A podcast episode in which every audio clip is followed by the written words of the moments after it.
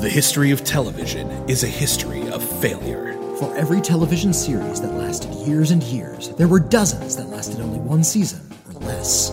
But did they deserve to die?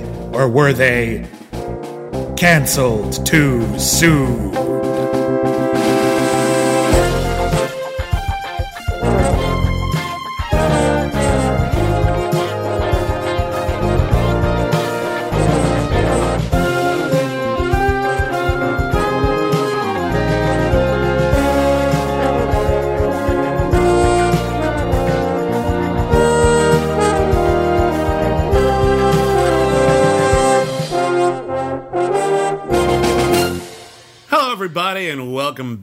Cancelled Too Soon, the podcast where we review television series that lasted only one season or less. My name is William Bibiani. I'm a film critic for The Wrap and IGN and other places as well. Everybody calls me Bibbs. Uh, my name is Whitney Seibold. I write for Internets.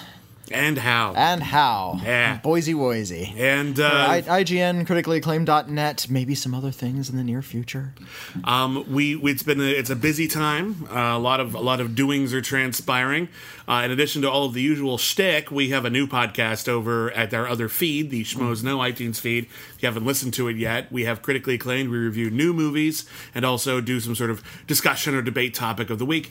We also have a new uh, show called The Two Shot, in which we do a double feature every week of one of the worst movies ever made and one of the best movies ever made, uh, and find a way in which they relate. That's very very fun. It's the original show kind of split off into two, but we hope you check out the new show. We have Rachel Cushing from the movie Trivia Schmodown as a guest on that.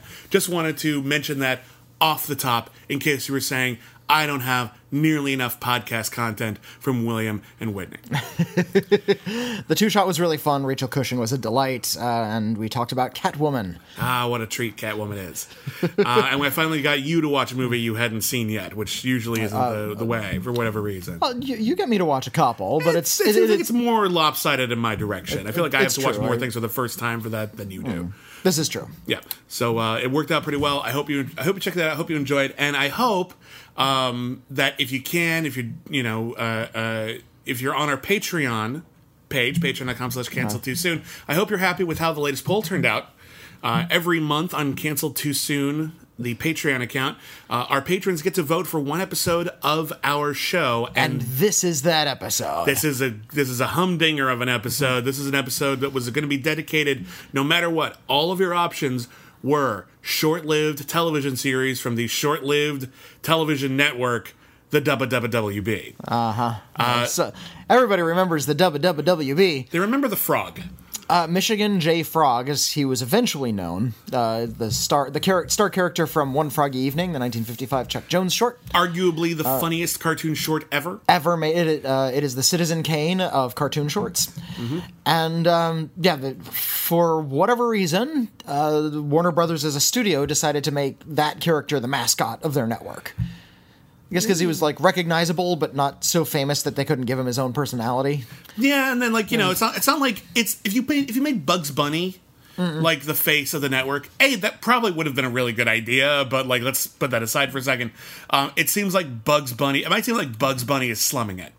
Might seem Bugs like Bunny- Bugs Bunny got like, uh, Bugs Bunny took this job. This is a good, this is a good gig for Michigan J Frog to get. It's a lame gig for Bugs Bunny to get. So if we're going in the realm of these characters are real in Space Jam or Back in Action rules, Michigan J Frog probably makes the most sense. And uh, oh, maybe they didn't choose Bugs Bunny because he was already on the like kids WB or not the like family Warner Brothers logo. Yeah, yeah, that makes sense. And uh, they didn't want people to think that it was a kiddie network. Kids WB was its own. You still entity, have an animated frog in a Yeah. top hat who dances. But he was dancing next to like Tia and Tamara Mowry and, and Nikki Cox and you know the other other big big stars Okay, from the WB. If any of those stars did a scene with Bugs Bunny, they die of happiness. Of course, they'd want to do that. it's Yeah, still cool. But yeah, the big shows from the, the early days of the, the WB, sister sister, Mm-hmm. they were twins. Get it? Yes. I guess that was the joke.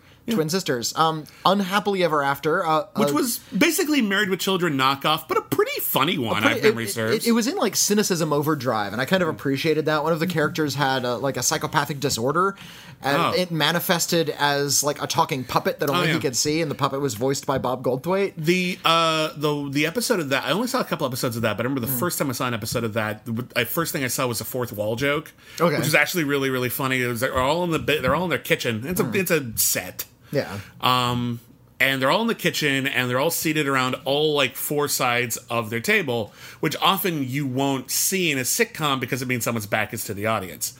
And the first line of the episode was the kid who's in the foreground saying, Uh-huh. "Dad, why is my back to the audience?" and I was like, "Okay, you know, that's, that's Oh, well of- done, well done. Maybe a little too hip for the room, but that's pretty funny." Yeah, bo- both Warner Brothers and Paramount launched their own networks the same year. This is 1995. And both of them crashed real hard. Mm-hmm. They were the WB not so bad as UPN. WB had a hit had a hit Saturday morning lineup, which I think helped them. Yeah, yeah. Um, and, and a few hit like sitcoms and evening Mm-hmm. shows. and they they had like some dedicated like there are people who would go to them for shows like Seventh Heaven or Buffy the Vampire Slayer. They weren't hit shows, but they had a dedicated following. All Mm-hmm. UPN had in terms of dedicated following, really for the most part, was, Star Trek. Was Voyager, yeah.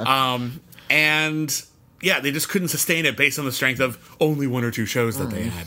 Um, WB tried a whole bunch of things. They tried to be the sitcom network. Most of their sitcoms were okay.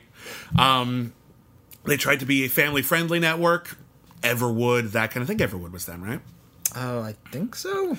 Uh, But yeah, it did okay. and then they finally found their niche doing like hip stuff for kids or, or teenagers uh, with the likes of Smallville and Small Gilmore Girls, uh, n- not Da- Mm-hmm. Buffy. Dawson's Creek. These were all on the WB. yeah, and when they fi- when they hit that stride, they really just kind of committed to it. Yeah, One Um, Tree Hill. That was also Roswell, which moved to the UPN. yeah, a lot of their shows moved to the UPN, and then the sh- and then eventually the networks just got shoved together and became the CW. Mm-hmm. And the CW to this day is still mostly like the cool kids station. They have all the great live action superhero shows right now, which admittedly they're they're pretty great.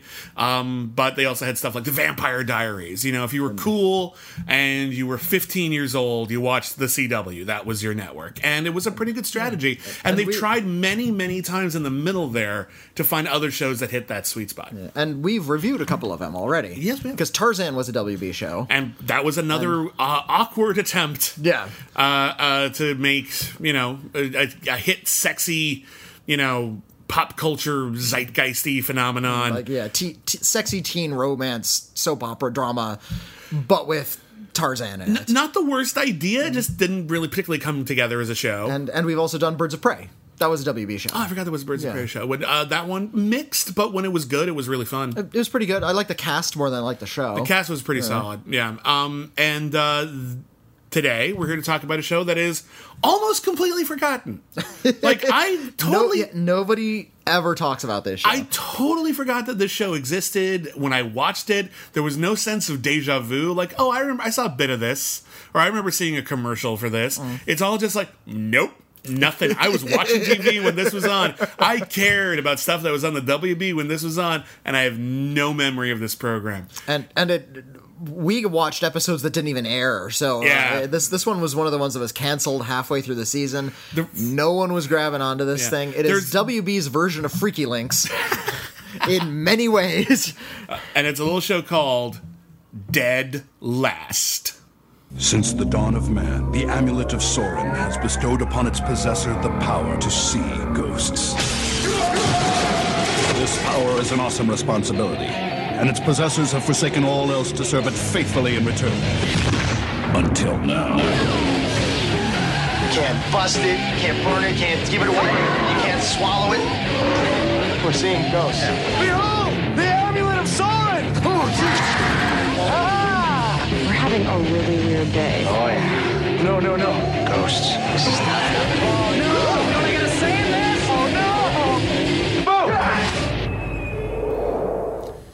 So hey man dead last man is like whatever man That's, like- those are that's th- those kind of reviews got Dead Last canceled. I guess so. Uh, Dead Last is a show about uh, a trio of twenty somethings. very, very, very Gen Xy twenty something. very cool chin strap beards and and like I'm too cool for this shirt, but I'm wearing this shirt shirts. Yeah. Um, and they're in a Po- band. post post irony irony. They're yeah, in a band called The Problem.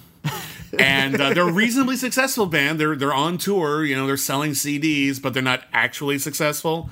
Um, and it follows them on their tour, along their travels. They encounter a magical amulet, the Eye of Sauron, which is different from the Eye of Sauron because there's a Y instead of an O. Um, at least that's my understanding. That's how that's spelled. Um, and by possessing between the three of them the Eye of Sauron, uh, they have the ability to see and talk to ghosts. Only they can do this. And ghosts are, as you can imagine, kind of everywhere. Yeah, Like yeah. wherever they go, and they're always sort of surprised that anyone can see and talk to them. So they have a responsibility as the keepers Mm. of this amulet. They have a responsibility to help ghosts out, help them No. find their way back to the afterlife by resolving whatever they didn't get resolved when they were alive. In the second episode, uh, they're in New York, so there's a lot of ghosts around, and it is a really efficient way to humorously explain the rules to us. yeah. Because uh, one ghost figures out that these guys can see them. It's like, hey, these guys can help us, and we can move on to the other side. All the ghosts start flocking in, so it's like, okay, you guys, you got to wait in line. Look, I love I love it. There's a shot before they get to that point where just one of them is talking to somebody, and then you see one of the other ones like running in the background, and it's like a hard day's night behind them. Ghosts trying to chase them down, and they say, "Finally, fine, fine, fine, fine, fine." But we gotta get organized. Everyone get in a line. We're gonna do everything we can. And that episode is great because because you see just how easy it is for a lot of them. There's one guy in particular, my favorite ghost. was this the guy who invented jazz? Yeah, the guy who invented jazz is really funny. They finally get to the guy. There's a guy there, and he's this, he's this this old jazz musician, and he's just like, I invented jazz, and I didn't get any credit for it. No one cared. And he's like, Well, I don't know what I can do about that. Hey, everybody, this guy invented jazz, and all the ghosts are like, yeah, Yay! right," and then he just vanishes. He's like, It's "Yay!" Okay, I got some recognition. All I wanted. Yeah, well, and, and that's what I love. You know, you there. It's not so portentous and heavy. It's like I have to reconcile with you know somebody I had estranged. It's this big emotional journey. It is some- occasionally. sometimes it's that, yeah. But often. More often than not, it's like little stuff. There's one where a butler thinks the hotel isn't being run very well. So all that needs to be done is you have to write a very angry letter to the current management, and he vanishes. That's it.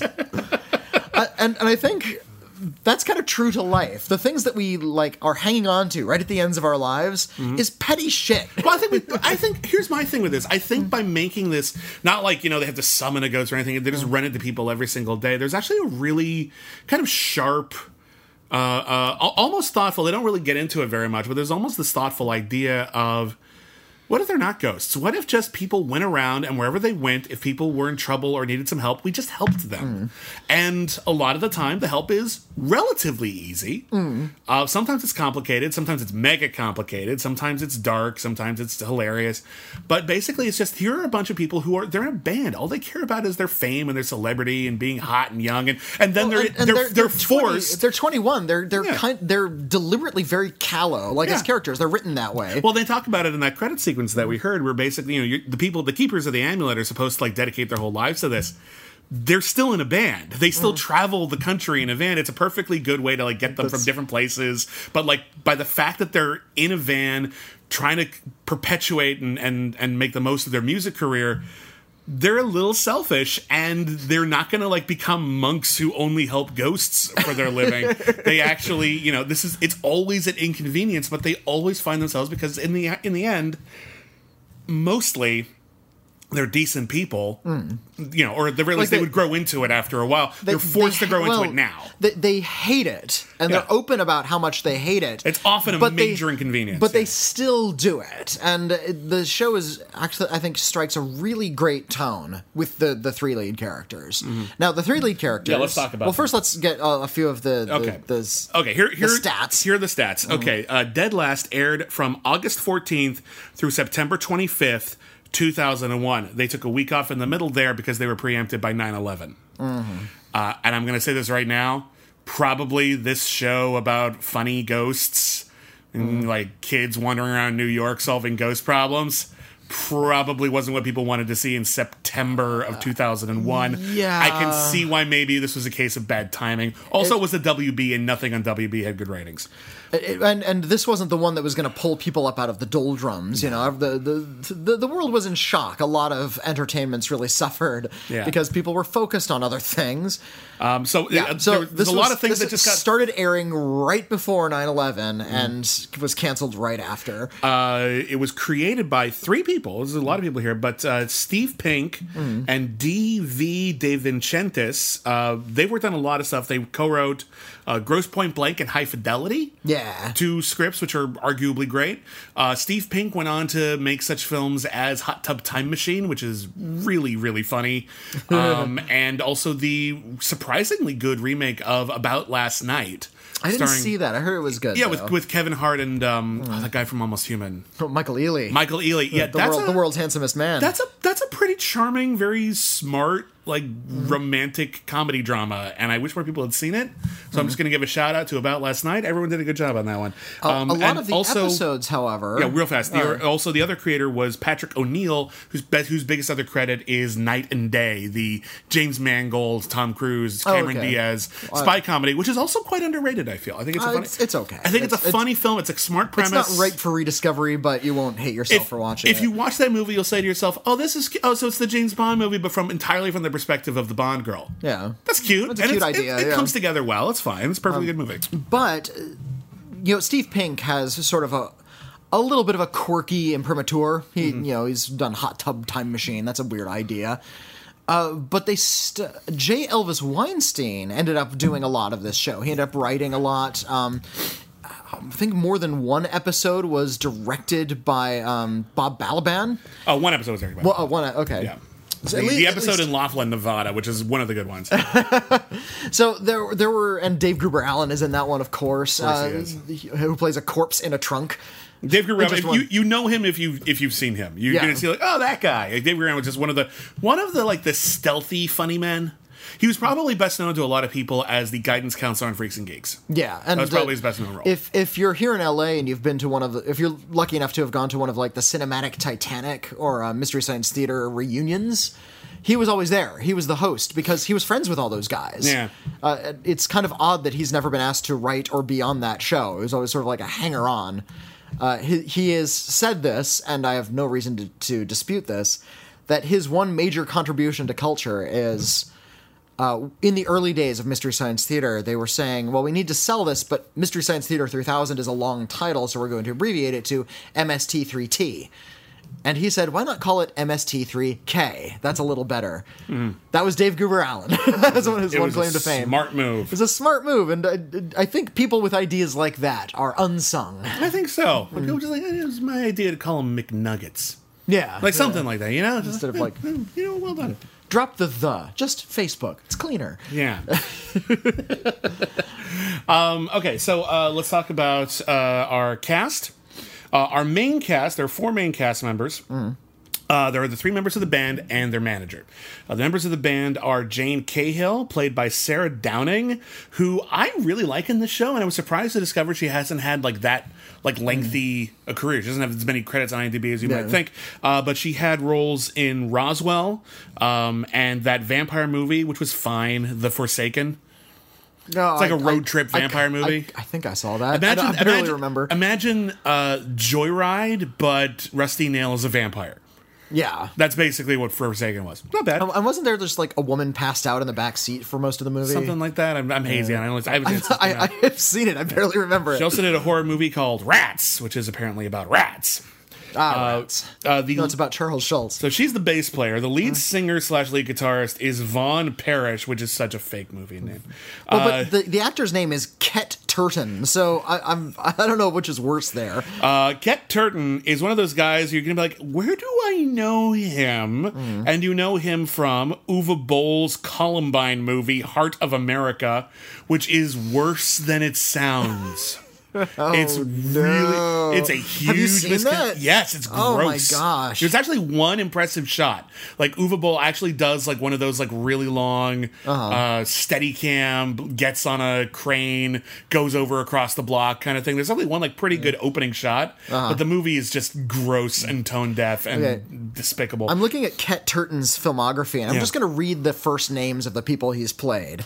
Darren Skid, Greg Clive, Gavin, Joe Tom, Mitch Kenner, Hank Jackson, Dingo Buck, Vel Rondinella, and Brandt. Yeah, sounds So, right. so he's got the face of a douchebag. He kind of does, and he plays him a lot. He played the douchebag director in the Danny DeVito bitten Wiener Dog. That's right. Um, I think that was him, but like, yeah, he he was really good in that. Uh, he was in Kingdom Hospital, which we might cover on this show at some point. And, uh, um, and he also had a recurring role on iZombie, a show that I fell out of, but was a good show. okay. Um, I like the first couple of seasons. Um, and then finally, their drummer Scotty is played by Tyler Labine. Tyler, And he's the funny guy. Tyler Labine. Well, they're, they're all kind uh, of the funny ones. they all are, and I appreciate that. Uh, but he's he's the he's probably the least mature one. Mm. Um, Tyler Labine, you know him from the really excellent horror comedy Tucker and Dale versus Evil, which if you haven't seen it yet, trust us, it's, It's- really it's really, good, really funny. Um, but he was recently he was in Escape Room. He's one of the voices on uh, Netflix's Voltron. Uh, we ran into him. He had a very small role in the failed TV pilot for Generation X, which we reviewed a few months ago. Who was he in He was, he was in the arcade. Oh, okay. It's just one of the kids. Um, he was on the uh, short-lived Lost knockoff Alien Invasion uh, series Invasion, which we want to get to at some point as well. He's also interesting because he's starred in two other short-lived, but not as short-lived as this, TV shows in which he could talk to ghosts. How odd. Yeah, he was also in Deadbeat, which was on Hulu, in which he played a guy who could talk to ghosts and it was kind of annoying. I, And I, I remember the ads for that one. and he was also he was like the second or third lead on a pretty good CW show called Reaper, oh, yeah. um, which also co-starred uh, uh, what guy from Twin Peaks, who's in the show. Kyle MacLachlan. No, no, the guy's in this show. He, has a- he Oh. plays uh, uh, Jane's father. Oh, Ray Wise. Ray Wise, thank you. I I, just spaced on it. I thought you'd remember it faster than I. Alright. Yeah, he, uh, Ray Wise was, is in Reaper. He plays the devil, and he enlists a teenager to be a Reaper and like bring in like lost demons and such. And Tyler Labine is like his best friend who joins him on that journey. That's a fun show, and if you get a chance to watch it, it lasted two seasons, but that's a really fun show. Yeah, You know what else is a fun show? Dead Last is a fun show. I mostly dug is- this. Yeah, th- this is. Um, I feel like we've seen this sort of premise before from Hanna Barbera a lot. Teen Rock Band is also blank. Know, There's they're also solving mysteries. It's yeah. yeah. So and, but I like that it's set in 2001. So we're still sort of in that post 90s super you know pre 9-11 like super ironic period where everything was just sort of snarked at Mm-hmm. we were still still in this place where we're trying to deconstruct genre and i feel like this was a rebuke of hanna-barbera stuff. It's like okay what if the band like they they had this extraordinary power but the band were like the, the most like obnoxiously shallow people you can imagine Yeah, they had absolutely no desire to do any of this. And literally, the only reason, half of the episodes, the only reason they get involved is because the ghosts promise to annoy them until they do something. Yeah, like in, in one episode, uh, it turns out when a body is decomposing, the ghost also like emits an odor. and the Oh, yeah. ghost is following them around into clubs. Like, okay, I, I dig your music, but man, you guys smell. And it's like, I'll, I'll leave if you help me. I know a smell. I'll just follow you around. Well, also the ghosts like Hmm. are like linger as ghosts with whatever they're wearing, which is really awkward when one of them was naked. Yeah, and he's just killed like, himself in a hotel room. Yeah, and it's like, wait, is there anything you would have done differently? Well, I wouldn't have killed myself naked because this is awkward. um, but uh, there's another guy who uh, he was a he was a bounty hunter, his process server, and uh, um, he died like with his gun on him, and so he's he can't shoot anything. The ghosts can't touch anything. If they're really angry, they might be able to poltergeist something, like not something Yeah, across yeah. the room. But mostly they're just phantoms. Um, but they can see and hear him, and they can hear the noise when he shoots a gun. So he's just like, I have unlimited ammunition. I'll just keep doing this until you do what I gotta do. And they're like, okay, fine. I can't hurt anything, but blam, blam, blam. Ah. Pretty funny, damn it. Um, so in the first episode, uh, they're they're oh, I'm sorry, the other the other member, I almost forgot. Oh, Uh, their yeah, their agent, uh, Dennis- their their manager. their manager, Dennis Budney, played by uh, Wayne Péré, I think is how you pronounce it. Um, he has a lot of bit roles in cool stuff. Like you would have seen him in a small role in Galaxy Quest. Uh, he was in, he played um, one of like, the famous hackers in Pirates of Silicon Valley. Um, He was in The Big Short. He was in uh, one of the Fantastic Four movies. He was in Spider-Man: Homecoming. Apparently, he's a series regular or like continuing character on the Hulu series Cloak and Dagger, which I heard is good. Okay. Um, good for him. Um, and he is the uh, uh, he's the warrior. He can't see the ghost. He wasn't there when they got the amulet. But It- uh, it's curious that that all three of them have the ghost seeing powers, no matter who's holding the amulet. Like they discovered it together, Uh-huh. so now all three of them can see ghosts no matter where they are. The idea so is- each of them. There's usually like three stories simultaneously. Would, fact. which makes it very breathless and fun. the the gag is this: there's the amulet, and again, if you wield the amulet, if you own the amulet, uh, you see ghosts. But you don't have to necessarily have it in your hand to see them. If you are the current possessor of it, nothing can make you not the possessor unless you die. So there's actually a fun bit in I think it's the first episode where Tyler Labine uh, tries to sell it to a pawn shop. And then Well, he gets the money, and then he walks out, and it's still in his pocket, and he keeps the cash and just sells it to every pawn shop in town just to get the money. because they, there's they're always stuck with it. There's nothing they can do, and that in the opening, and they never really bring it up after the first episode, but the opening credits talks about how we can't destroy it, we can't drown it, we can't swallow it. There's Well, nothing they, we can do they, to get rid it. try gi- he tries giving it away to some uh, skater kids, and they don't like something happens where they just refuse it, like they can't take it from him. Yeah. In the first episode, I, I think it's just to establish the premise. It's like we're stuck with. Well, why don't you just throw it in a river? Mm-hmm. Yeah, why can't you give it to someone else? Literally, you can't. It's magical, It's, yeah. it's ours until we die. And they meet the ghost of the previous holder, who explains the rules to them, uh, gives them the gist of it, and then that's it. Now I'm I'm clear. I did everything I got to do. Um, and yeah, so they're they're trapped with this, and I guess when you wield the amulet, there's like some sort of like magical spell or something because like they drive through a magical cloud, and everyone who was in the van has the powers Right. at that point. So that's a little wonky that all three of them get it. I don't care because it's all they're all really fun characters. um, so yeah, in the pilot episode, uh, we meet that we meet that pilgrim who uh, had the who had the thingy, um, and they solve some problems. And, Well, uh, they, yeah. they explain the premise. Like they get the amulet in the first episode. It, they fall through the floor in a club they're playing, and it's down there. That's how they get it. Um, in the second episode, we brushed on it already. They start figuring out sort of the mechanics of how they help ghosts and how the ghosts work. Yeah. Second episode, So- they go to New York and they they're going to play at a club called Heebie Jeebies, which is different from CBGBs, from CBGBs. because at the end of this episode they blow up Heebie Jeebies, and we can't do that to CBGBs.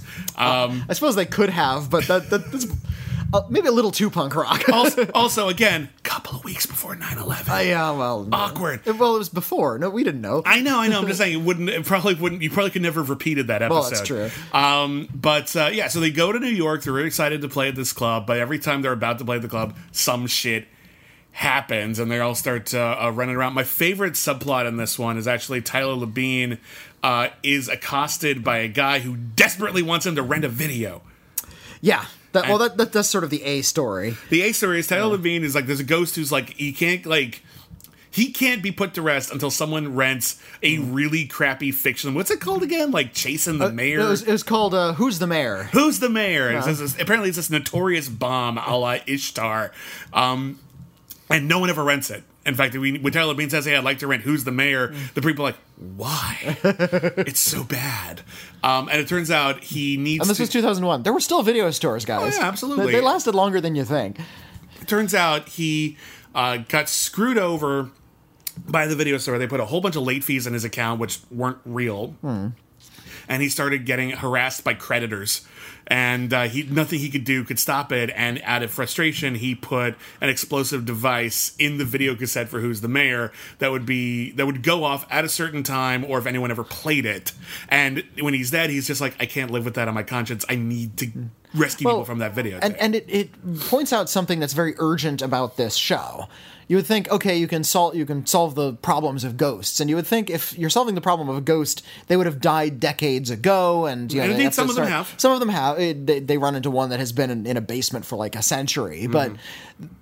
for for the most part, a lot of these people have died recently. In some cases, like that day. yeah, it's like, they meet I- someone, and then that person shows up again later, and they realize no one else can see them, and they're like, "Oh, you're a ghost you, now." You died now, and the problems they have to solve ha- solve have ticking clocks. Mm-hmm. It's like, oh, I planted a bomb when I was alive yesterday, and now I need to take care of this right now, and I can't. It's kind of important. Yeah, it's- it's kind like- of a big fucking deal. It's like if, if it's like you need to clear my browser history, please. You know, it's, it's all really, it's all really urgent stuff. And I think I, I appreciate. but there are a lot of ghosts with that anxiety right that like Oh, that right well, now. yeah, yeah, and, and uh, but I really, really appreciate that because it's not so much about you know going uh, as much as I appreciate you know going through old libraries and looking through old books. That would gotten really old real fast. No, I'm impressed with the amount of variety that got out of this, especially yeah, yeah. considering how, again, all three of them can see ghosts, and most episodes involve each one of them going off on their own adventure, at least for some of it. Um, and Ve- Very often, each character has their own ghost that they're helping. yeah, and they crisscross and they run back into each other's lives, and sometimes they like meet up again in unexpected ways with other ghosts. But yeah, it's basically just all three of them go off on their own little adventure, and most of the adventures are pretty clever. I think they prove very early on. This is one of the dangers when you do a, like a high concept show like this, hmm. and we've seen it on this show many times. When it seems like they're already out of ideas mm-hmm. halfway through the first season, here. Oh, they clearly have ideas. They had a lot of ideas. They clearly they have so many ideas they they, they can barely fit them all in, and they turn even But it's not- mundane ideas into something exciting a lot and, of the and time. it's not so frantic. I mean, like it, it's just fast paced. Yeah, it's rather kinda than- screwball. Yeah, yeah, Little yeah. screwball, yeah. Like uh, one of the ghosts. Uh, this was another story I really appreciated. Um, uh, bu- bu- bu- oh, gosh, gonna have to help me out here. Jane. Jane, I yeah, okay. think, think of the character's name. I could have told you that. Jane was in uh, a bar. I think it was in. Was it in Cincinnati? I don't. You gotta have to. I don't know. She was in a bar, and uh, there were a lot of hockey players on the wall. It was during the hockey playoffs. Oh, yeah, yeah, yeah. And there was a guy in there missing teeth. He's like, ah, I should be up on that wall. It turns out he's a dead hockey player who has this really notorious reputation for accidentally scoring against his own team. But everyone thinks he did it on purpose. And everybody thinks he did it on purpose to throw the game, and everybody hates him. So everybody at this local bar, it's just like a, a couple of barflies. Mm-hmm. Think he's horrendous, and the, the guy needs to look good to the barflies. That's Mm. his that's his life goal. Is to have his picture up on the wall in a bar. He just wants his reputation to be okay. That's like he, all he, he was a really great player, but he did this one thing, and he made everybody in town cry because they're the, the You town made lost the children. match. Other ghosts are mad at him. Yeah, which you- I think is really. you made children cry. um, that's oh, and that was the episode where um, uh, Scotty ran into uh, essentially Shaft. Oh, that's a fun That's one. a really fun episode. All right, but let's we'll, we'll get there in a minute. The third episode is "Death is in the Air." This is the one where Scotty is on a plane and a ghost of a pilot or a technician uh, tells him that there's something wrong with the plane, and it's something that they can't prove because the problem is in the warning lights. Ah. So he needs him to convince the pilots that there's something wrong with the plane, so that everyone on the plane won't die. And the only to way to do- convince them to to turn off the autopilot and fly it themselves, and they don't want to do that. Yeah, of course not. And because he sounds like a crazy person, he has no evidence, he has no expertise, and the only way to get out of this uh, is to look like he's hijacking the plane again. A couple of weeks Yeah. before 9 9/11, 11. This episode was never going to air again. Uh, We can watch it now, and it's a we're okay it's, now. it's fine now. It's Yeah. fine now. But like, yeah, in context, that's that's that's pretty heavy. Mm. That's that's that's a lot. It reminds me of there was one of the first episodes of Supernatural, which is also a uh, I think it was a WB show before it was a CW show, but certainly it's a C, uh, CW show now. One of the first episodes of Supernatural was uh, they had to perform an exorcism in the middle of like a, a commercial flight. That's fun. Which was pretty cool, actually. it was a really good one. Um, so Scotty is really, really screwed. His sister is played by Busy Phillips. yeah, who's Uh, t- tagged along on the the plane ride unbeknownst to him. Yeah, a fair number of recognizable faces from Freaks and Geeks are in this. Um, she's great. I she actually talks about like how like she wanted to like come along for the ride, and I kind of wished she would. Well, I, I was suspected looking for a minute that she was going to be a regular on the show, but she's not. She's Nah. just on the one episode. it's a shame because I, I I really dig and her. I think she's and in, in this episode, there's a callback to Who's the Mayor. yeah, I said, why don't you go back to your seat? We're showing a movie. It's Who's the Mayor. It's really funny. yeah. Who's the Mayor becomes like a slightly uh, uh, something of a running joke. Also in this episode, another big uh, uh, cameo from someone who I don't think was famous yet, uh, Pauley Peretti from uh, uh, Pauley Perrette. is it Perrette? Yeah, I think so. Okay. Well, regardless, she was the breakout character on NCIS. Um, and Mm. The, she, the, the goth hacker. yeah, you'll see her on the cover of every home video release or like Mm. thumbnail of it because she's a she's very attractive. B she's, very really striking. She's very striking. She's got this punk, this like goth punk look, and no one else on the show has that. And she's a fun character on that show. Um, and she plays a reporter who is investigating. Quite reasonably, why this somewhat popular band has missed like half their tour dates. like something's going on, and they can't really explain why and like oh we have a coffin in our van because we have to rebury someone where they want it to be buried and they have to keep Oh, distracting her w- was that the one where uh, they had to reunite the teen lovers? is That, it that, I think it might have been. Yeah, there was. Uh, there's a couple A- a because there's so many teenage- subplots some of these kind of bleed together in our memories Yeah, but uh, in in one subplot, and I think that might have been this episode. Yeah, Hmm. um, Jane and Vaughn are on the ground, and there's this uh, this teenage girl ghost who says, "I, I need you to read." She's like a, a Bobby Soxer from the fifties. Yeah. it's like I, I never got to sort of see the end of my romance with my boyfriend, Mm-hmm. and he died shortly thereafter. So there's nothing I can really do. And they said, "Well, what do we need to do?" Well, we need. We've always promised we'd be buried together. You need to bury us together. So they have to exhume him. Or no, they have to exhume her Yeah. and bring her body to where his body is buried. yeah And in in what I thought was one of the funniest gags on this show, they put the coffin in the back of their van. The ghost is in the van with them, and they get out to where he's been buried. It's been turned into like a, a parking lot now. Yeah. It's like, oh well, we don't know where the body has been moved. You just have to start doing some more investigation. So sorry about that. And the ghost of the teenage boy is there in the parking lot. oh yeah And she runs out. She's like, "Bobby, I'm so glad." It's like, "Oh, Annette, I'd love to see you." And they hug each other and they vanish. And they're like, "Okay, that was great." And they look over their shoulders. They have this a body in the back of their car. they end up shoving it into a dumpster and it doesn't fit so it's just hanging out Throw it out. that's a fun one That's hilarious. I really liked. Uh, uh, again, there's so many like they find so many different stories to tell here. There's a really fun one. Uh, might be my favorite episode. It's called the Moldavian Candidate. Uh, there's a fictional country. It's like one of those countries in the Hallmark movies where there's always a prince. Okay. Uh, Li- little bit of an aside. I really, really hate that. I hate when they make up countries. Yeah. Are you? Do you assume that Americans are so ignorant about basic geography that you won't notice when you make up a fucking country? What I want to do, I've always wanted to do this, and I have neither the time, Uh-huh. patience, nor uh, topographical know-how. Hmm. I want to come up with the map of Europe that includes all these fictional, All of the fictional countries, like- everything from like the Christmas Prince Oh, and like mo- this episode of this. I just want to know, like, because was- most of them the can't be much bigger than Vatican City at this point. Yeah, but it, it would be like this weird puzzle. It's like Hun- Yeah. Hungary's gone. It's just like a thousand pieces where Yeah. Hungary used to be. Estonia is now just Eston now because Yeah, what, we what- had what was the country their- from the Princess Diaries? It was like oh, God. Germania or something. Gen- They all sound Genovia. They all sound. like that, yeah. Genovia was from uh, uh, Avengers: Age of Ultron. Oh, that was The- Genovia. The, Genovia Accords. Is it Genovia? No. I wanna say it's Genovia. Sokovia. Sokovia. That's Sokovia. Yeah, yeah. yeah. the fake country in the Avengers, Sokovia. Right. Shut up. Look, I've looked at a map before. I know that's not real. A part of me, a part of me you just can't dig- just make you can make up people. That's fine. I, think- don't I don't know everybody, but I know a map. It was a fictional country in Roman holiday, right? no, I think it was just it was, it- it was Roman. It was a Roman No, but she was visiting Rome. It was a holiday in Rome. She wasn't from Rome. She wasn't the princess of Rome. Oh, wasn't she from Monaco? Was she from Monaco?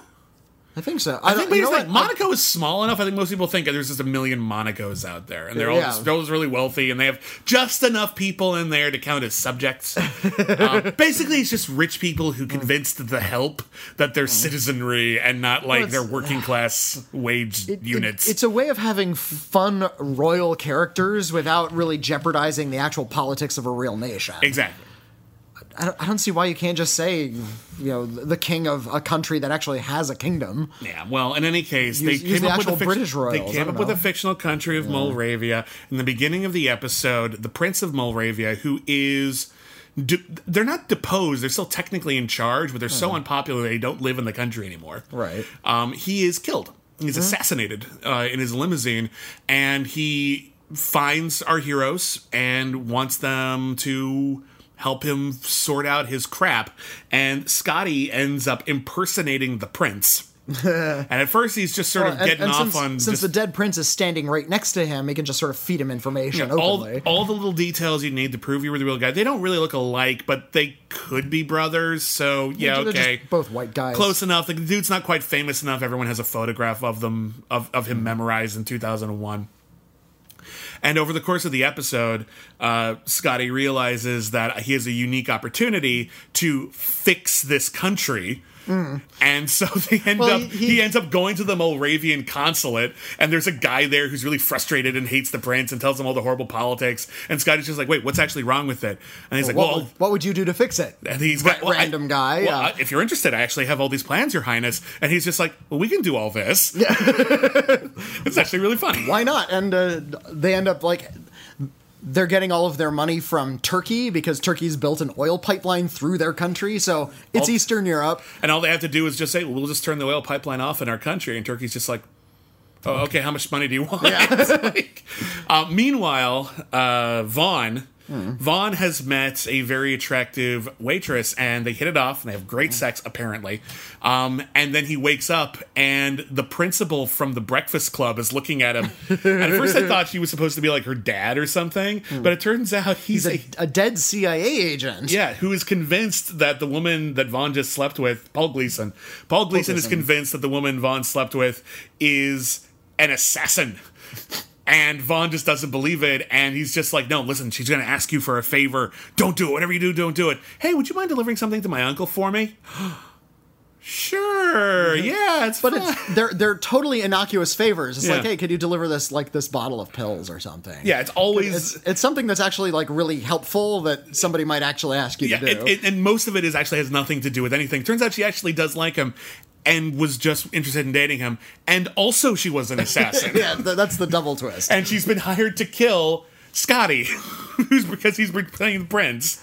Well, she, I, she was successful, but hmm. because Scotty was posing as the prince, she thought she was unsuccessful, so she had to go back and give it another go. And in the end, it's like it, it falls to her. She has to like do Scotty a solid and like he has to do Vaughn a solid and save his life and everything like that. And I got the impression that although she wouldn't be a regular, she might be a recurring character. Like she might just come in at some point when they need to know know, an assassin. I kind because at the end, she's like she beats up a whole bunch of people and just says, "Tell Vaughn to call me." it's really cute. It's a cute. show. Uh, it's a cute episode. Well, I, I and by now we're in sort of us. We've solidly established the tone. It would carry through that anything can happen on the show. Yeah. I, and what I admire is that it never felt cutesy or contrived. And when it was, they were really self aware about it. It was sort of a fun globe trekking show. I feel like this is something that modern TV has lost. Everything's really earnest. And uh, if you want to have an ep- like an episodic show where every episode takes place in a new location and there's like a different tone or a different genre they're even tackling, they're usually re- like they have to somehow bake that into the premise a little bit too solidly. yeah, they get like- stuck really, really quick. Yeah, and yeah.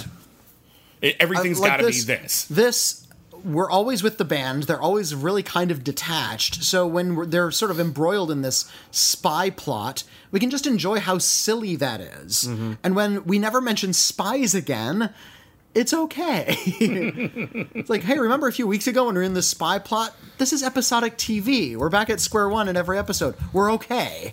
Now we can have the Old West episode.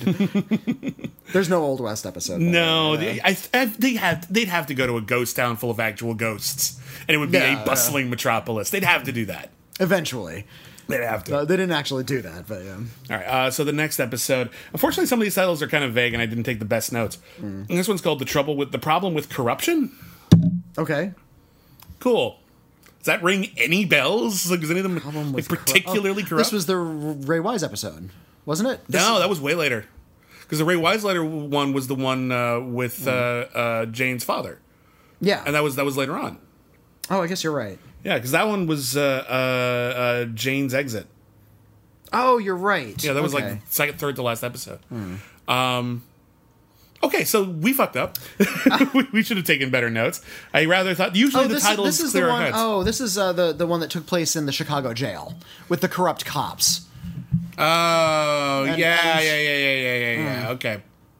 There were some corrupt cops, and he met the ghost of a cop that had been killed by the corrupt cops, and they had and he had to pose as a criminal and like make in make in with the corrupt cops to sort of undo their. Well, he had to. It was a very heavy sort of like. Uh, Not dour, but a, a little bit more serious, a crime story. Vaughn Vaughn had to do that. Yeah, okay, I remember. So what happened was Vaughn got a ticket for reckless driving because they were distracted by a ghost and the police arrested them. And uh, they're only passing through Chicago, so he's got to get this taken care of really, really quick. So he goes to the courthouse, and at the courthouse, he runs into the ghost of a lawyer. Played by Jeff Garlin, Who is? I think it's Jeff Garland. Jeff Garland. Um, and he just explains to them, here's how you get your uh, your uh, your ticket taken care of on, on the sly really, really Yeah, quickly. like like fold fold some money into the ticket and just hand it to the judge and you'll go. Yeah. And it's like, well, okay, lawyer, I guess you know best. Which you know clearly he's bribing the judge. This is a crime. Oh, yeah, totally. But yeah, he, because he's a shiftless idiot. Yeah. that's his character. Uh, he, he's, uh, he ends up being arrested by FBI agents who are investigating corruption in no, Chicago. it- and it's it's um, internal affairs agents. he's arrested by internal. He's arrested by internal affairs. And in order to get out of it, Jeff Garland just says, "Tell him you're an undercover Fed." He's like, they'll never, they'll never believe that. What are you talking? They've not, they, they can't like call the feds. They'll disavow you. Um, so like, it's a bulletproof lie. And he's like, okay, fine. I'm an undercover cop. And the cop's like, I knew it. I knew it. Ah, arg, we can't do anything. Uh, Like, meanwhile, uh, yeah, I'm undercover as a band, so they they let him just play his gig. Yeah, it's a pretty cute episode. And then uh, also we run into uh, Richard Brooks, great actor Richard Brooks. He was on Firefly. Uh, he was the bad guy in The Crow, City of Angels. He was he's he's I just always like him. He's a really good presence. And he plays a 1970s cool like Shaft type cop uh, who is still in the middle of like his last big case, and uh, Scotty ends up helping him solve that case and yeah, and sure enough, the two crime storylines in that one end up being interconnected and come course, together yeah. when like uh uh yeah, the the '70s cop runs into the ghost of the guy he was trying to avenge, and they hug it out, and it's fun. It's fun, and and Scotty gets really uh, sort of. Uh, gets a thrill in being a really cool street cop. Well, who wouldn't? And he's, That's a and, he- cool- and he- that's a cool he's asking, and, and he becomes like a sidekick to the to the Shaft character real fast. Like, ooh, what what should my nickname be? Is it okay? How about this? Is that a cool nickname? and so he gets to pretend to be a cool cop, and the, the cool cop is very pragmatic about everything. It's just it's very funny. All right, uh, the next episode is called "To Serve." With love, and this is the one we mentioned this before. This is the one about the process server, played by Chris Bauer from the second season of The Wire. Really good actor, doesn't always get a really good role, um, and yeah, he plays a, a bounty hunter who couldn't serve his last uh, uh, assignment. He you know, serves papers to them. You have to appear in court, uh, and the last ti- the last guy killed him, and it ruined his perfect record. So he insists that our heroes Get- serve the papers. Ser- serve subpoena papers to some guy. This one gets messed up in a way that I think they they screwed this one up a bit because it Well, it gets- weirdly dark. It gets really because at first they they say here's the subpoena papers, and they bump into a lawyer. And they drop the papers in the lawyer's papers, like, "Oh, is this? Is this yours? Oh, yeah. I guess you need to serve that." yeah, this and is part of your job. Blah blah blah. And then, the, and two then scenes later, the lawyer shows up dead, saying, "How dare you?" which is really quite dark. He had family and shit, dude. I mean, come on. Well, I mean, these, these are all dead people. I know, and the thing with this show is that because we know that there's an afterlife and it's pretty benign, Mm-hmm. takes the sting off of dying. However, still sad, and they Yeah. are still at least somewhat responsible for that, and they should feel guilty about not, it. Well, what I appreciate is sort of the cynicism toward death. There is not a single moment of mourning in Dead Last. Hmm. No one is ever sad that somebody else died because death is kind of meaningless to these people now. Yeah, I know. But at the same time, we know that it has value. We know people are going to miss this guy. There's Yeah. certain tragedy there. But what really gets messed up in this episode is when they manage to trick their way into the bad guys, into this criminal's compound, and they have to sort of make nice with him mm. and it starts getting really creepy and dark and he ends up Like- putting Vaughn in like a dog kennel and, And, like Scotty has, has, to pretend to like shoot shoot Yeah. bottles off the top of the kennel. and yeah. and seriously, that's some Texas Chainsaw Massacre remake shit. Mm. That's like real, and and Vaughn is actually really traumatized at the end of this. I'm like, that would fuck you up. the level of danger and fear that would come from that. You know, when you get so scared that uh, you know you fear for your life, um, there been studies that like permanently alters your brain chemistry Oh wow. like you just like you you hmm. don't think the same way anymore after that. The level of fear and anxiety he goes through is so dark because even though he didn't die he was terrified mm-hmm. and it was a perverse situation. It's i think it's a miscalculation. I think the show just went way too dark in this episode Okay. for how cute it is. And indeed this was the first episode i showed my wife because like these the show's really fun. You should see this. And she was watching i'm like this, this one is one's this one's this one's a bad watch for the first one because Well, like I- I you can appre- forgive it if you've been Yeah. eased into it, but if you only watch this, this episode's kind of fucked up. Well, I, and I because they're playing so much with types of stories and with settings and you know with uh, uh, you know investigations, I think it's fine that they have a dark episode. FreakyLinks had a dark episode. Remember the the Thrill Seeker episode? Yeah, yeah, but like- that was more of a thriller episode. Here's here's a case in point. The next episode, it's called Gastric Distress, and it turns out that their manager, uh, who has perpetually been screwed over by his own band and feels like he's the only one who cares about the band anymore, and he's he's lost his shit. But in the middle of him like chewing out the band for the very first time, and even our heroes are just sort of like, he's not wrong. We we have been kind of taking advantage of him, and we, he's not really part of this old ghost thing, and we feel bad. He starts like really sweating profusely, and then he has intense stomach pain. So they take him to the emergency room, uh, where only one doctor. Uh, acknowledges that he has acute appendicitis and needs surgery recently. Of course, that doctor is a ghost played by Stephen Tobolowsky. Hooray, Stephen Tobolowsky! Yay! uh, but what are we gonna do? So, Well, and they have to sneak around the hospital, pretend to be doctors, and perform surgery themselves. okay, that's That's funny. no, I'm sorry. That that's that's there's a gross line that's being cut here where we Okay. have friends who are cutting into their other friend, Mm-hmm. not with his okay. There's no consent there. They have no training. I know it's a ghost, but even so, Mm. he couldn't physically stop them if they did something wrong or cut too deep. Well, like there's they're, nothing he They're can the do. only ones listening. They're the people who have to rescue I him. realize I that think it's, fine. It's morbid. It's morbid. Well, absolutely, it's morbid. The whole show's morbid. No, I don't think the show is this morbid. Okay. This is morbid in a sort of Cronenbergian way. Another Hmm. issue here because that that is like it's dark, it's gross, um, but at least it's trying to be funny. They will cut between this wacky running around with like a body with like a with an appendix hanging out the side, kind of weird, ghoulish Peter Jackson kind of Uh-huh. vibe. And then they'll cut to Vaughn is being asked by a ghost to take her husband off of life support so that he can Oh. die, and he has to deal with the real issues. a little bit more serious drama Yeah, in the middle yeah. of that. The tonal whiplash in this episode could make your neck snap. like it's just, I, I Oh. appreciate that they wanted to, to do something more serious, but when you juxtapose it with ghoulish, Mm. you know, te- intestinal body humor, it really undermines all the seriousness, and it really just points out how like kind of gross this show could be Mm. if they lose the thread. And I think in this one they lost the thread. I, I, I disagree. I think I maybe have just a sick enough sense of humor that I thought the, the, the ghoulish surgery stuff was actually really funny slapstick. Mm-hmm.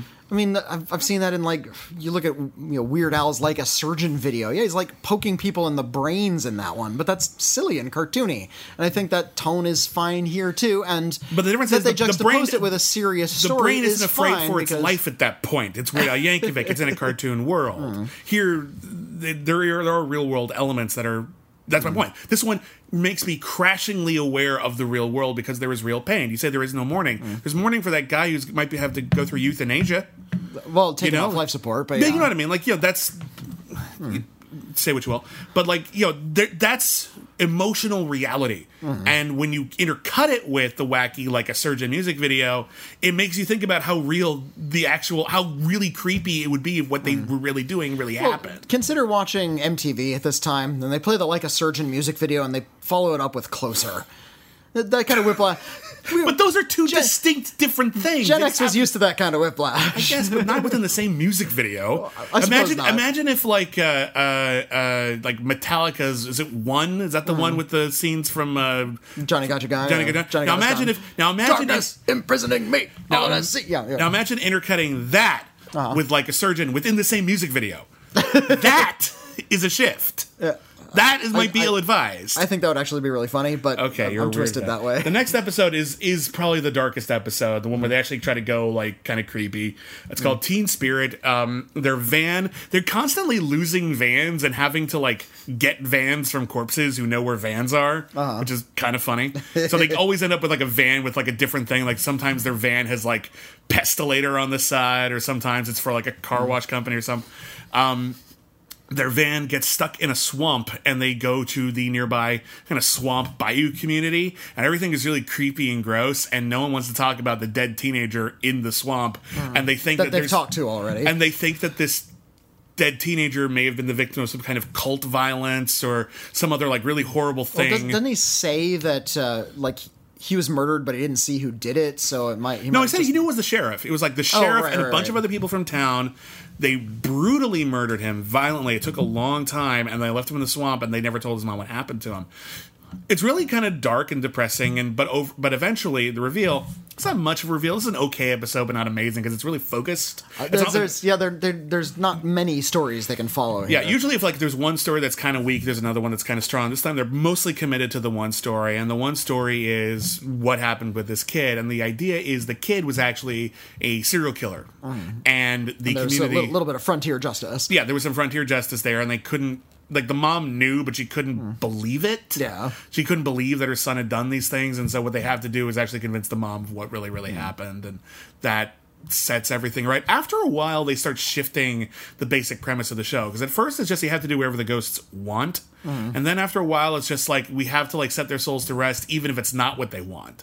Yeah. You have to, they, they have to find like the right amount of like dramatic irony, basically, whether or not it's what the actually ghosts told them to do. But I think they went back and forth. Some it was like, "Hey, can you do me this favor? Do me this like simple favor," and that was fine. And then uh, occasionally it was, yeah, it was like, "Well, you maybe don't deserve a lot, but we now we have to get rid of you." And Yeah. the basic premise remains the same. We need to get these ghosts off our back, man. it's still about these selfish, funny characters. So you know, whatever the ghosts needed, they were willing to do, whether it was dramatic irony or something a little simpler. All right, the next episode is called "He Who Smelt It." And this is the one about the rotting corpse. Oh, is this the one? Yeah. Okay, rock, walk us through this one. Yeah, they, they go into a club, they try to play, uh, but they smell something really horrible. It turns out it, a ghost can give off smell. And uh, the ghost is uh, as stinky as its own corpse. This is the first time that's been established, but uh, you'd think that would be more of a problem. Uh, and they have to sort of find his body and bury it. And when they go to find his body, uh, it turns out the cops have laid out a sting, and they think that they murdered the guy. Oh, Like they yeah, returned yeah. to the scene of the scene of the crime. Okay, there you go. Um, this one didn't leave much of an impression. Well, and it's another one where it's just one story. Yeah. Like they're just sort of get involved in this investigation, and there's cops and police. Yeah, it's just. I was about to say cops and police, both of them. Ooh, together again for the first time. Well, that was that was an episode of uh, The Simpsons. Police, cops, police cops. And that's the end of that chapter. Uh, the next episode's a really fun one. Maybe maybe the best in the series. It's called Laughlin' It Up, in which they are they're out of money. this is and the they- Bob Balaban episode. Yeah, Bob Balaban directed this. Bob Balaban, who you know he is in a lot of uh, Wes Anderson movies lately. He was also in All Close Encounters. He was in the Christopher Guest movies. Yeah, he was in Close Encounters of the Third Kind, and he's directed some really fun and funny stuff. He did that great horror movie Parents, Mm. and the somewhat underrated horror comedy My Boyfriend's Back, which is which is I think the right kind of silly. Um, it's a good little zombie teen movie, but uh, Came out at a time when those kinds of movies could be made. uh, uh, that, but, But he's- this couldn't make money, but they could be made. Bob Bal- Balaban has a good twisted sense of humor, and I think he was right on this show's wavelength. All right, so uh, so they're out of money. They agree to take a gig they didn't want to take because it's kind of a sellout gig, playing a hotel in Laughlin, Nevada, and it's not even like their crowd. It's a bunch of old people. And, and it's, it's a bunch of gamblers, and this is when where they all get addicted to gambling. There's a uh, uh, there's a really really great bit Patton Oswalt did where he talked about uh, how he did a show at a hotel, and Oh, they paid him. Like, he called it a sacrilegious amount of money. yeah, basically, he didn't want to do it because it's a lame gig, but they paid him so much money. He was like, like I feel like I gotta, and they treated him like royalty, and he got like a huge he was- hotel suite. He was really guilty about taking so much money, and the gig, like the way he describes it, wasn't even a gig. He just sort of went out on stage, and everyone was so drunk Yeah. in the audience that they, were just just sort like, of screamed at him for You were in King of Queens. Yes. Yay! and like that's what I was thinking when I was watching this. Like it's like it's not an artistically satisfying Mm. gig, but they're gonna make a lot of money. Tyler Labine decides uh, he's gonna gamble, and he runs into a ghost of a gambler of who a card counter. yeah, and, and he, so the ghost counts the cards, and Scotty, of course, completely blows it by like overplaying his hand and gets kicked out of the hotel. And the gambler f- sends him into a high stakes poker game. With a bunch of really dangerous guys who he doesn't realize this until he's in the poker game are the guys who killed the gambler. Ah. So, whoops. Well, it's at this point in the show that's kind of predictable. Yeah. But yeah, the gambler is standing over his shoulder giving him all of the tips, but the gambler has nothing to lose in this scenario. Um, you get the sense that the gambler doesn't want to move on. Yeah, like he's yeah. just you got to gamble for me. He just wanted to Okay. win. He just wanted to win a match against the guys. He wanted to take all the money of the guys who killed him. The guy who killed him is the great character actor Dennis Burkley, who we recently ran into on our other podcast, uh, The Two Shot. He was had a small role in the Drop Zone.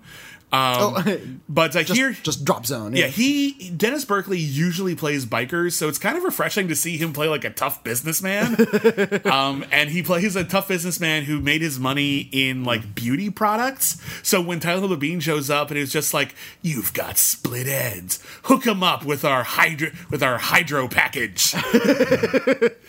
um, and uh, Tyler Bean wins all the money off of him, but then he gets locked in a trunk, and then the trunk has another ghost in That's it. And- then th- who's Dave Gruber Allen? that one's that's that's a fun one.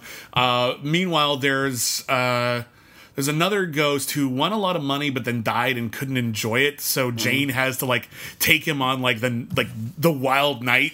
Uh-huh. That'll like make it all worth it, but like his idea of a wild night is just eating all the food on a menu, and she's really bored. Yeah, she like she can't eat all of that. And it's like he's just he's a ghost. He's sitting at the table watching her eat, and is, and I want to lose all my money gambling. It's like, well, what if I win? No, just keep gambling. It's like I don't want to do this. This is not fun for me. And finally, she just goes into a casino and starts handing out the money. Just says, "Hey, it's courtesy of this guy." And then they all love that guy, and they'll always remember that guy. Oh. and he vanishes. That's Yeah. it. it's a nice, it's a nice little story. Um, what I like about the conclusion of that story is that it serves them both. It serves the the guy who's you know, wants to be remembered and have this wild night out, and it serves her selfishness. Yeah. It's like I just want this guy off my back. Fine, here's the money. Hey, it worked. and then the, Sometimes the simple solution is the best. so they have these two wacky stories. Then Vaughn has this is the, this is I feel like the show handling a morbid subject really well. Um, they run into really fun character actor Dave. Uh, sorry, Brian Howe. Mm-hmm. Who uh, you probably know as the bad guy in the Lost Skeleton of Cadavra? He was also one of the feds in Catch Me If You Can. Fun mm-hmm. character actor, and he's in their he's in their hotel room naked because he killed himself when he was naked. Mm. And there, Vaughn is has food poisoning, so he's just stuck there all day in the whole episode, and he's stuck there with this ghost, and he's just trying to like figure out what what do you want? Do you want to like call your wife? Not really. Like he realizes what he never did that he regrets doing is he didn't leave a suicide note. They just hmm. found a body and then just threw him away. so he wanted to make a statement. And well, and the morbid, the morbid bit about that is he's like this really angsty Gen X musician. He's listening to you know Nirvana and Nine Inch Nails, these kind of dark bands. So. He says rather flippantly, "It's like, uh, uh, well, I killed myself. I didn't leave a note." And Vaughn says, oh, "Well, that's the best part." Yeah. oh, and it so turns you out thought about this? it- yeah, and he, he Yeah. Hmm. has, and he said he practiced writing suicide notes. Yeah, yeah. He Um, just he's had a lot of dark impulses. A lot of teenagers do, and so he was, uh, you know, just sort of working his way through it, and that's kind of kind of parlayed itself into songwriting. Yeah. So he's going to help this guy write a, a very eloquent suicide note. So that's kind of, and that's really melancholy, but it's also kind of sweet. Yeah. And, the, you know, because he's already dead. You can't save his life, but you and, can't and help him make a statement. too, which takes a lot of the edge off. Yeah, of yeah. It. It's it's a nice mm-hmm. little bit mm-hmm. actually, and it's about him helping this guy find his voice before it's too late. And this guy's just like just an average boob. Like he's not even depressive. He's just. I, I got drunk and sad. Yeah, I was drunk and I was sad, and it just sort of happened one night. Yeah. And, and I'm so sorry. Yeah, But yeah, I got I got nothing else to do. Oh, and by the way, the maids they totally look through your stuff. I knew it. uh, also, one last thing on this episode before we move on: uh, Jennifer Coolidge is in this in a small That's role. right. She's in one of the poker players, right? Yeah, uh, she's the she's the the, bad mall- guy's mall. the mall, Yeah. Um, so that's a fun one. The next episode is called Jane's Exit. This is the one where uh, they go to Jane's hometown, where they run into her father, played by Ray Wise. Uh-huh. Uh, Ray Wise is remarried, and uh, Jane doesn't like her. She's a bit of a snot, and, and uh, and the mom, the his new wife, has kind of been leveraging the death of her own teenage daughter Mm-hmm. uh, for what Jane sees as undue sympathy. Yeah. Uh, also, but here's the thing, though. Also, uh, throughout this whole visit, they've noticed that her dad has a bunch of really suspicious injuries, and he keeps saying things like, "Oh, I, I fell down the stairs. It's it's so weird. I don't know how I tripped and fell off the chair afterwards." And you think to yourself, "Is he in an abusive relationship? Are we going to go here?" And it turns out. The house is haunted by the ghost of Jane's stepmom's first daughter, who died in a said, teenage daughter died in a tragic cheerleading accident.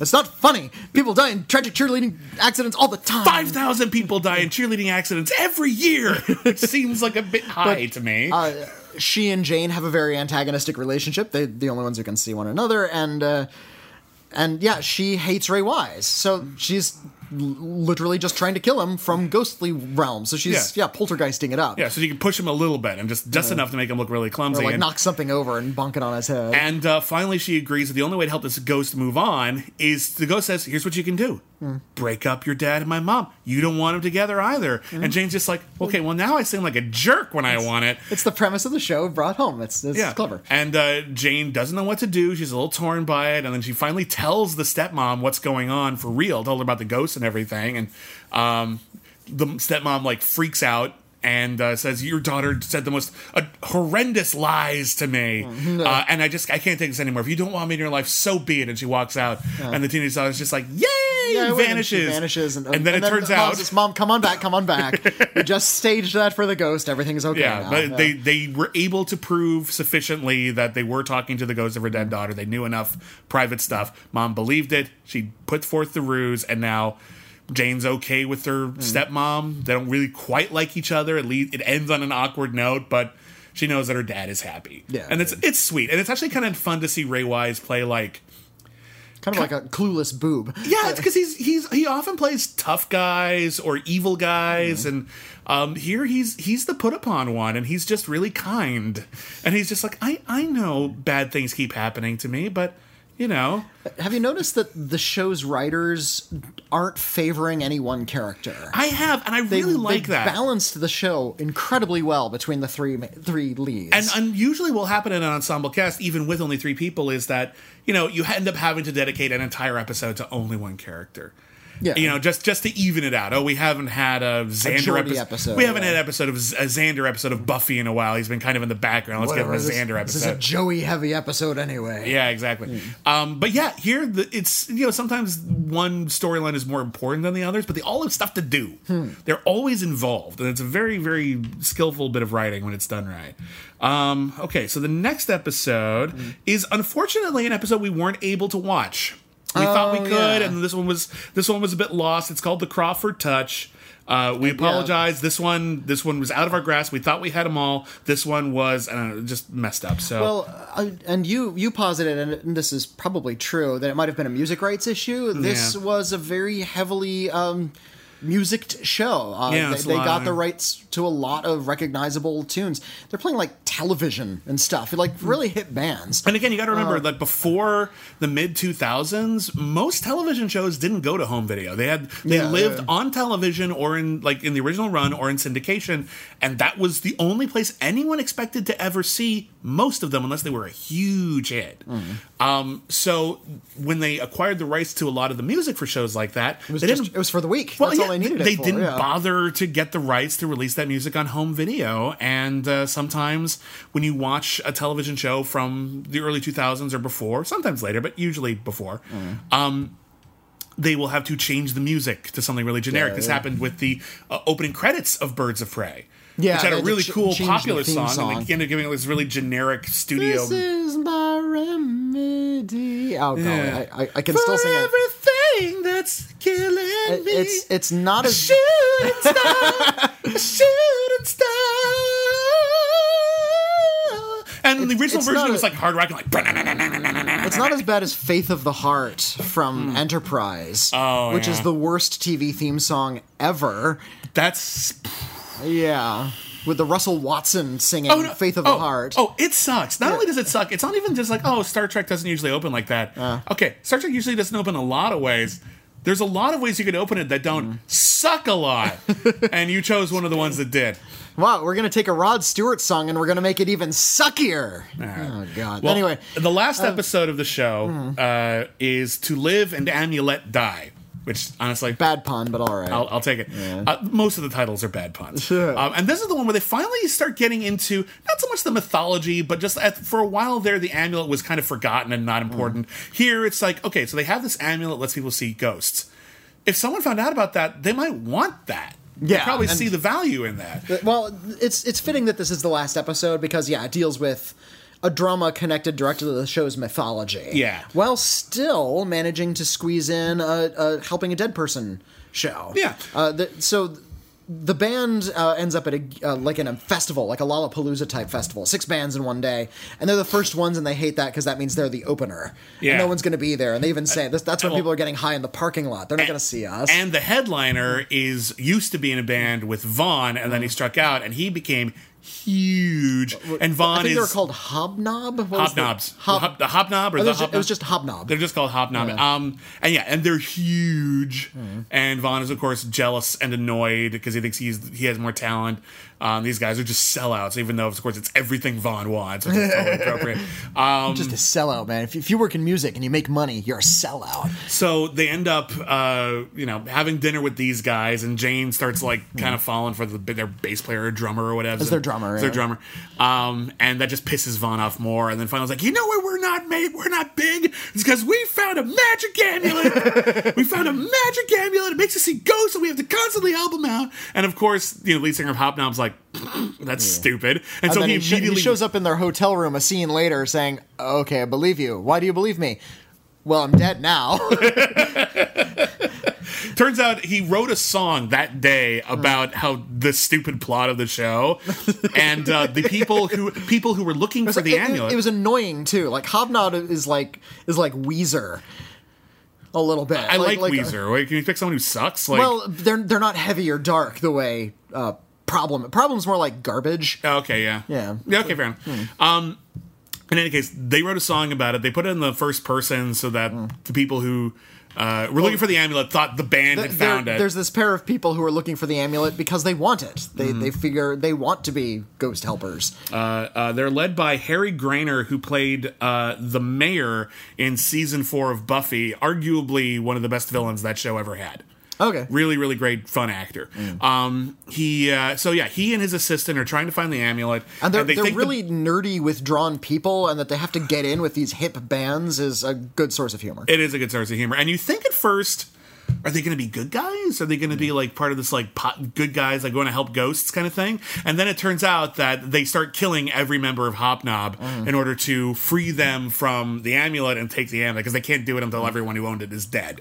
Uh, and uh, yeah, and then Well, and, and, and so they keep so the, the, the people from Hobnob keep just showing up in Vaughn's like hotel room, and it's just like, it's ah. like well, and they're ghosts, and we don't know what they need. Yeah. and it's hilarious because they vanish whenever they say, "Oh yeah, Hobnob's pretty good."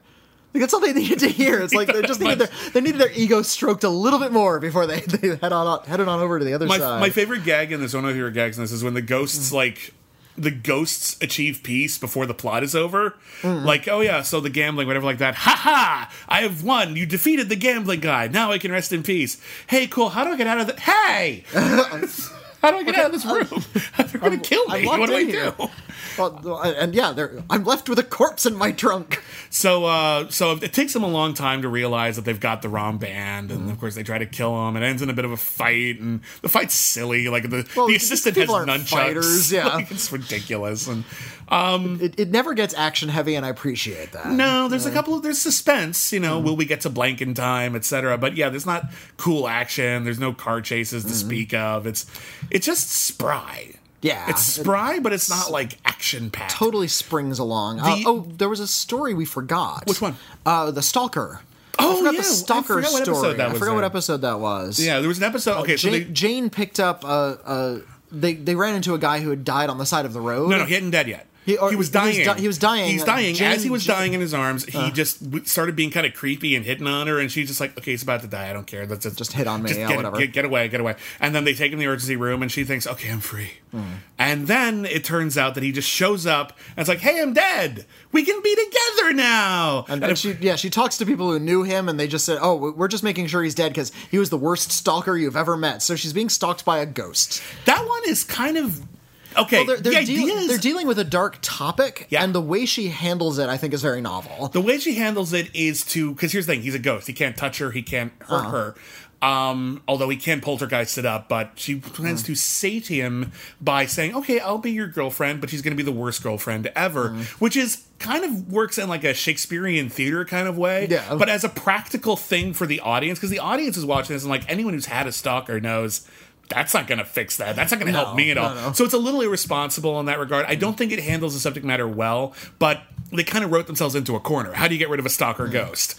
What do you Well, so- do? but like that's a tough. That's a tough. They, they had to lighten it up a little bit. It's Yeah. like, well, I'll just you know be so terrible that my stalker breaks up with me, and he breaks up with her, and then he vanishes. So. Yeah. It, it's okay. I don't it's think. okay. I don't think it works terribly. I forgot what episode that was from, but Yeah. that was a subplot we, There's had, we had something forgotten about. Anyway, uh, there's a lot of subplots. It's easy to do. Um, the thing that I think is interesting. The, I think we played the uh, opening credits. Um, for you because I couldn't find a TV promo for this because no one cares. Uh, but uh, that opening promo is way more hardcore and edgy than the show is.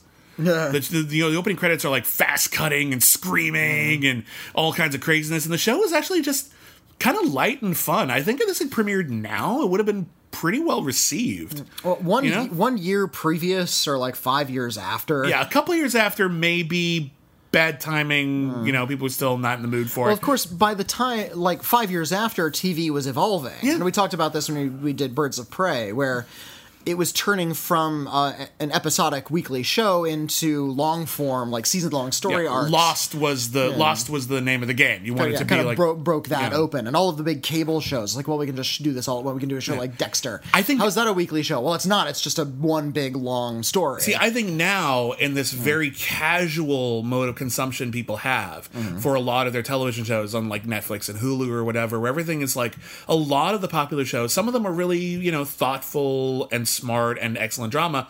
A lot of them are just really kind of light and relaxing hmm. and chill. And I but think they still all interconnect. That's the thing. no, like- I know. I'm just saying. like, but I, no, I'm, I'm talking about like all these Netflix shows or whatever hmm. like that. I'm just like people might be more receptive to just watching something that's kind of light and airy and fun. And hmm. I bet I pick up a decent enough cult following. This would probably do okay today. Uh, maybe, maybe. I'm, I'm trying to think of how you could do something like Dead Lasts um, as a long form story. Because helping ghosts and like ending a story is the premise of the show. Mm-hmm. Yeah, They I have to think- help, either they would have to help like one ghost who had vanished by the end of the season. That sounds kind of boring. I think well, that's got. it- It's not going to be only the one story. There's there's like one ghost who like sets them off on a larger mystery that involves other ghosts. Like what if what if for example along their ghosts because most of the ghosts that they interact with maybe like the oldest one they interact with in a meaningful way is 100 years old. We didn't talk about that one either. She's in the basement of a bar and uh, she was a mail order bride who was killed by her husband and because she was killed because her throat was cut, which is pretty morbid, she can't talk. So the only way they can figure out what she wants is through charades. Well, and, and uh, that cute one is because that that one is cute because um, uh, Scotty and Kett, Scotty and Vaughn, Mm-hmm. Yeah. are the ones locked down there with her, and she can't communicate with them. And as soon as Jane says, "Well," she just says, "Well, I, I knew what she was talking about, guys." Yeah. it's like, oh wait, Jane's a lot smarter than these guys. Yeah. she's not terribly smarter than them. No, but she makes she's some dumb decisions, yeah. but yeah, she's she's more she's got more common sense. yeah. Um, but I don't know. I think you think you give it like one kind of mystery, like maybe like there's a mystery from like 200 years ago, and they have to track down some ghosts or whatever, and it takes them all around whatever. But the average episode is what we see now. There's gonna be like six episodes that relate to an overarching mystery for the season or something, Well, I- I or think- or you have some bad guys. You know, there ghosts. Might, we don't really run into a lot of malevolent ghosts. That's true. You know, some of them might be like, hey, listen, we're all these ghosts. If we like channel our energies. By the way, Vincent Schiavelli was in one of these, and that made me laugh because he was a subway ghost and Ghost. He was yeah. Um, But uh, if we channel all our energies, we could make an impact on the living world again, and we could maybe like there's something you could do there where like some ghost I who's think- like trying to like get all the other ghosts together in some kind of gang. It could be done. I, I don't think you'd, you'd have to do it like uh, like Burn Notice, Hmm. where there's a case of the week, and then like the last scene of every episode contributes to the arc. Yeah, that kind of thing. That's what I'm talking about. Just keep it keep it on a keep it on the back burner, and then like the last two or three episodes are like an interconnected epic finale. Yeah, yeah. You could do it. I, I think guess- you could I do guess- it. I guess It- you could. it- I think one thing that I like about this is it proves that there's no shortage of clever ideas in Dead That- well, Last, and yeah, I think they- I think I think they could figure it out. They You- clearly you had some good whiffed, writers on this. You said show. they whiffed the the hospital episode. I think that was fine. Uh, yeah, the the. Uh, the hostage episode was pretty dark and grimy, but I thi- I it was they- it was only one dark and grimy episode in a show that had, you know, played with tone a little bit. I think overall, I think it's I think it's a really very excellent show. Mm-hmm. I think it's you know it was their first season. You work at some of the kinks, you push things a little bit too far. Pull it back. We won't do yeah, that they're, again. they're still experimenting. Yeah, I think- it wasn't think- a failing of the show. I think they got a little too grim or a little too ghoulish a couple of times. Nothing that ruined it, unless that was the only episode you saw. Mm. Uh, which, in my case, my wife, it was. Michelle wasn't into it, but I saw the whole thing, and as a whole, yeah, it's a very clever, smart program. It's a damn shame that nobody talks about it. I would, I would hope at least it would have a small Well, following or something. And and we already said why it was canceled. It was pretty much just 9/11. Yeah, I mean, this also, was- also it was a WB. Well, also was a WB The ratings show, sucked. Yeah, and- it was it was it al- already being hidden, and because of what was going on in the news, people just didn't want to watch a show like this, and they only ran six episodes. So this- one, this- and one was preempted because it was supposed to air on 9/11, 2001. So yeah. yeah, this this was something that was just the victim of bad timing. Well, there is also, I- nothing in this show that would have it fail on its own merits. I, I think so. Well, oh, except that it was on WB. Now, well, well. WB ratings weren't entirely WB's fault, and that every market had WB, Mm-hmm. so it was always going to get lower ratings than something like NBC, which is in literally every household. Um, but it, you know, it had some rough times. It aired opposite uh, initially Big Brother and Dharma and Greg and Mm-hmm. Frasier, and Dharma and Greg and Frasier were reruns, and they still had better ratings. Uh, and then the finale aired opposite the premiere of a somewhat short-lived but more successful uh, cop show, The Guardian. Um, All right. Also, the reality TV series Love Cruise, which yeah, you bet it was on Fox. uh, and yet, and the, here's the thing that I think is really, really telling: uh, the finale of this show had lower ratings than an airing of a edited for TV version of Disturbing Behavior on UPN. oh no! yeah, that's Oh no, crappy kind of forgotten teen drama Like, from the early 2000s. that's a kick in the pants. You, th- on this the show deserved better than UPN. that. Oh golly, yeah. This show deserved better than it, that. it needed to at least beat disturbing behavior on TV. on UPN, On no, it's not even on a UPN. network. Like, oh my god, This was the time that UPN beat them. You're we're number eight. We're number eight. You're next, PAX. Gonna climb over TBS any minute now. anyway, Dead Last, that was a really, really good pick. So thank you everybody on our Patreon. Yeah, Patreon.com I'm- I'm definitely cancel too soon this show. I Uh, agree. oh, yeah. yeah. yeah, for sure. And and if they had continued going, um, it seems like they didn't. We weren't running out of steam. They would have just continued with other fun, quirky ideas, cities they could go to, crimes and deaths that happened in those cities. And there's so many different things. They barely even touched on like the mechanic. I'm glad they didn't make it all about the mechanics of the show Mm. or the amulet or the mythology. But if they wanted to expand it, they could. We've already established that there are things like magic amulets let you see ghosts. There could be other magic amulets out there let other people see ghosts, Or- or- or do other things, or do other yeah. things. And, and hey, if there are ghosts. Maybe they're monsters. Who knows? Like you could build eventually. Be kind of fun to have a vampire show up Hmm. like- someday. You know, no, oh no, we found Bigfoot. Oh wait, it's Bigfoot's ghost. This is weird. Okay, that's actually very. I actually really like that. Uh, and I liked that the, the characters, like, they weren't hugely rich or nuanced, but they did have, like, little personal quirks that the actors were bringing to it. They were able to evolve a bit over time and grow were a little bit. They were shallow enough that you could insert them into any situation. They were very pliable uh, in, in a really workable sort of Mm-hmm. and. I think their shallowness is actually unusually uh, sympathetic Hmm. for shallowness. So sometimes you have a character who's like supposed to be shallow, and you just you can't imagine anyone being that shallow. Well, Here they're, they're, they're they're shallow, but they're not dicks. They're actually Yeah. kind like they're selfish, but at the end of the day, they're kind of good-hearted. they're selfish in a way that I think anyone could sympathize with. Hmm. Them half the half the stories begin with them just going about their day, and then a ghost shows up, and they're just like, "Aw, "Ah, I was I doing gotta-" stuff today." But then they, but then they, they immediately say, "Okay, fine. What do you want?" And they're going to do it, and they're never dicks about it. They don't try to chase the ghost off or not do something. Yeah, or they- they- they try do- initially, They try they- occasionally, but then they end up doing the right thing. at It's always end, half-hearted. so- It's basically just them trying to hint, "Hey, I'm not really feeling it today," and then the ghost is like, "Well, you got it," and they're like, okay. "It's fine."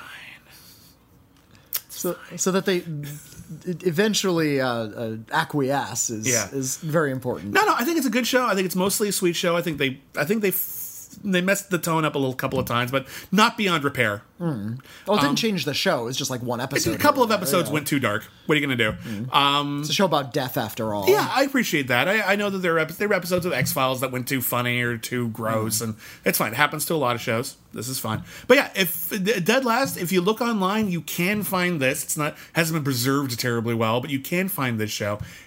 It's worth tracking down. This is one of the better, like completely unknown shows that we've discussed. Because like FreakyLinks, people still remember FreakyLinks. It was on Fox. Like, It has a weird title. I kind of remember FreakyLinks. yeah, people, there's there's a vague another, cultural another awareness show of that I Links. that I kind of liked. yeah, I liked it too. I, think- I like Dead Last more than I like FreakyLinks. Same. so. I think, uh, but I think you know, some shows just some people watched it and no one watched this one, and it's a damn shame. Yeah. So uh, kudos WWWB. You had a good one and you canceled it.